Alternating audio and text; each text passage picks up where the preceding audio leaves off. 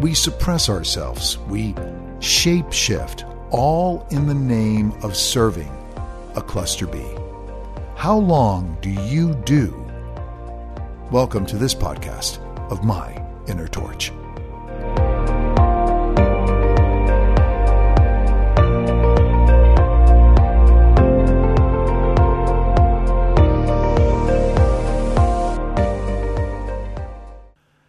Well, I wanted to start off with kind of a, I guess, a bittersweet moment. Maybe a, a happy anniversary is in check for today.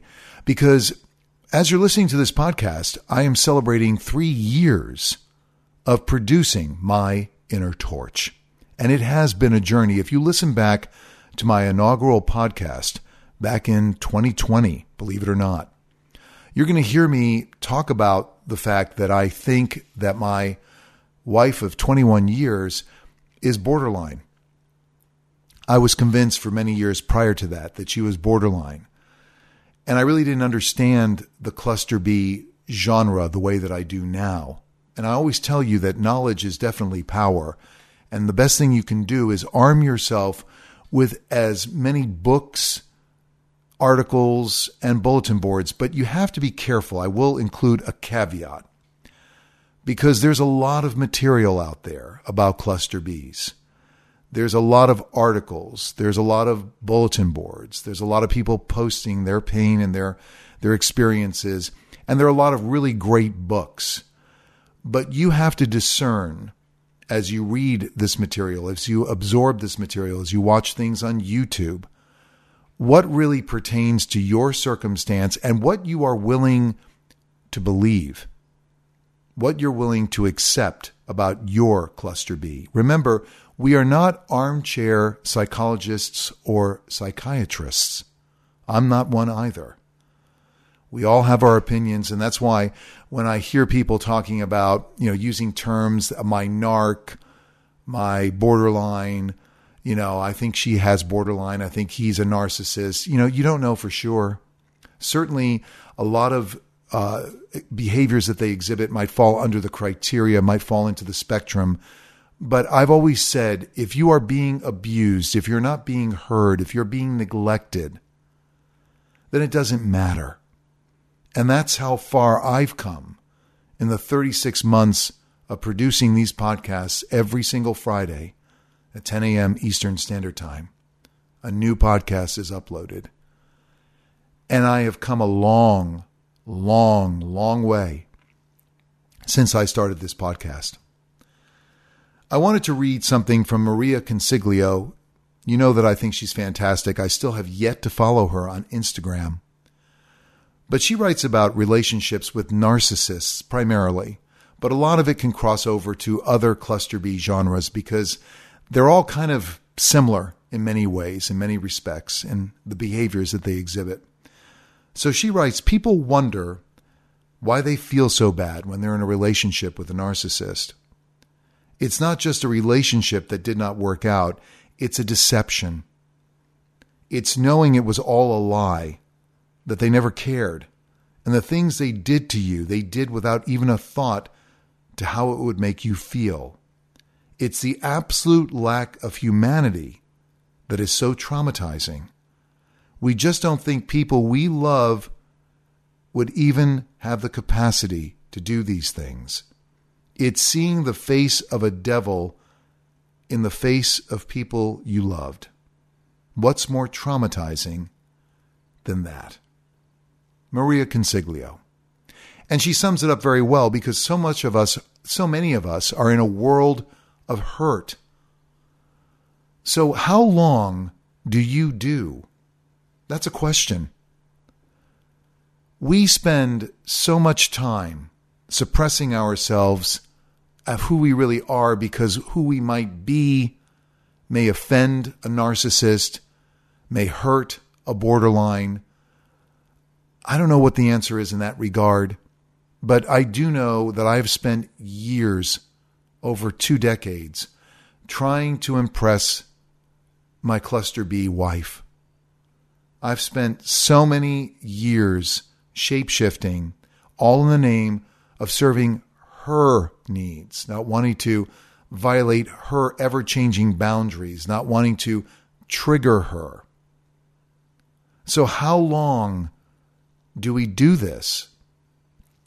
I actually watched a video on YouTube where a man was talking about this, talking about how we spend so much time kind of meandering through these relationships. It's like my Chutes and Ladders podcast that I did years ago. It's like the emotional sandcastles. I believe that was the second podcast that I did back in 2020. If you haven't had an opportunity, please listen to it because it makes sense.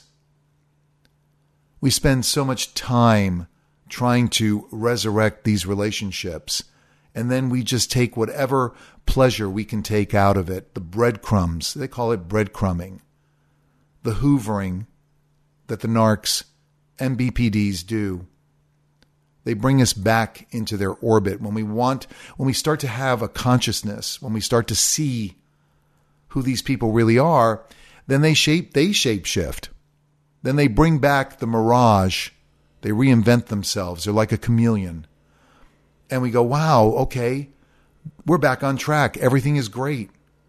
I find myself, even though I am completely out of the fog, I find myself on certain days going, hey, well, you know, this is not too bad.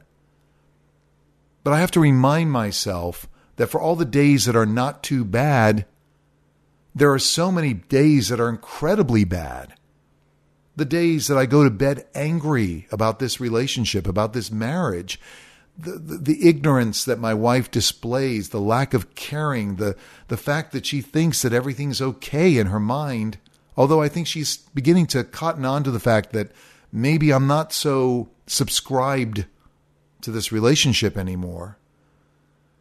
But she does nothing to try to make it any better.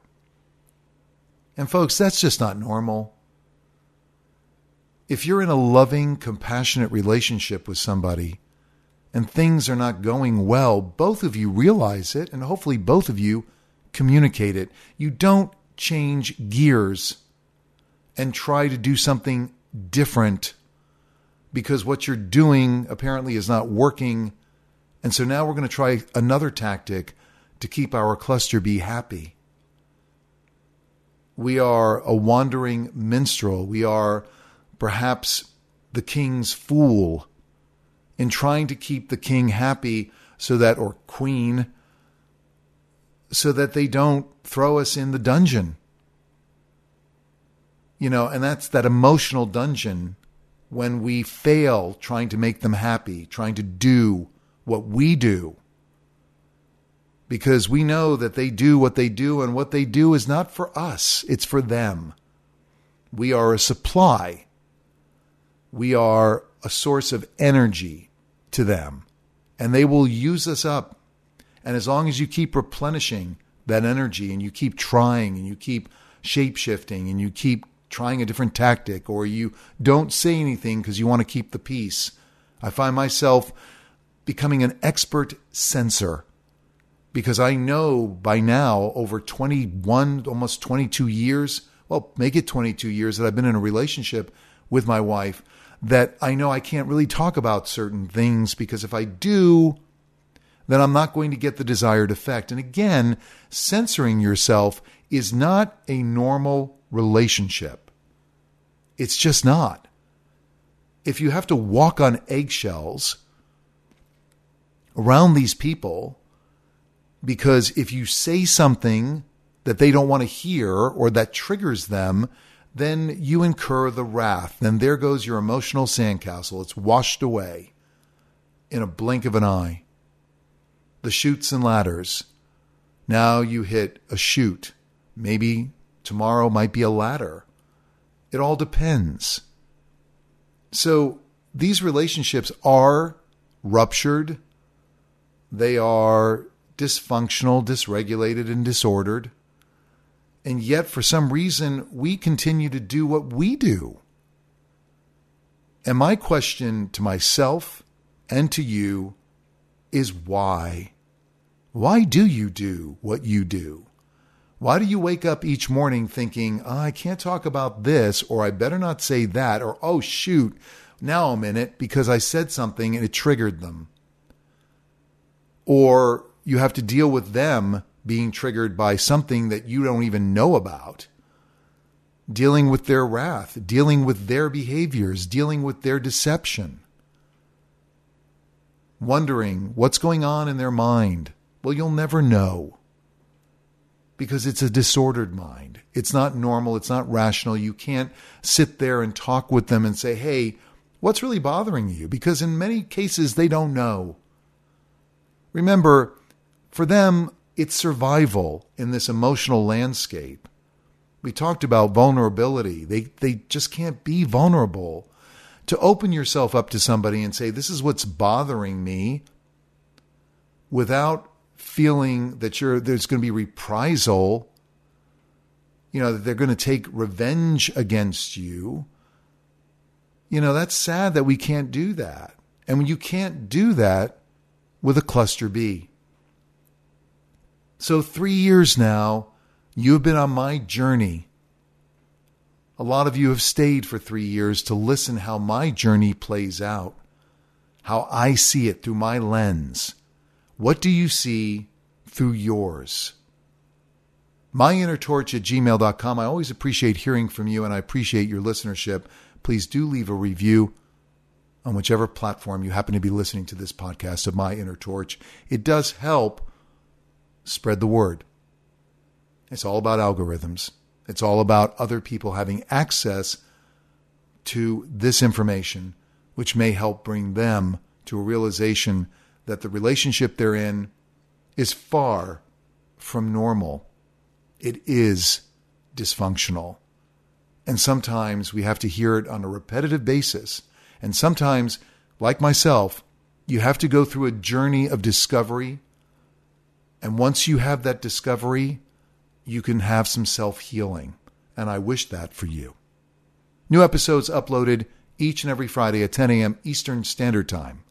Three years, over 150 podcasts and counting. Our journey continues.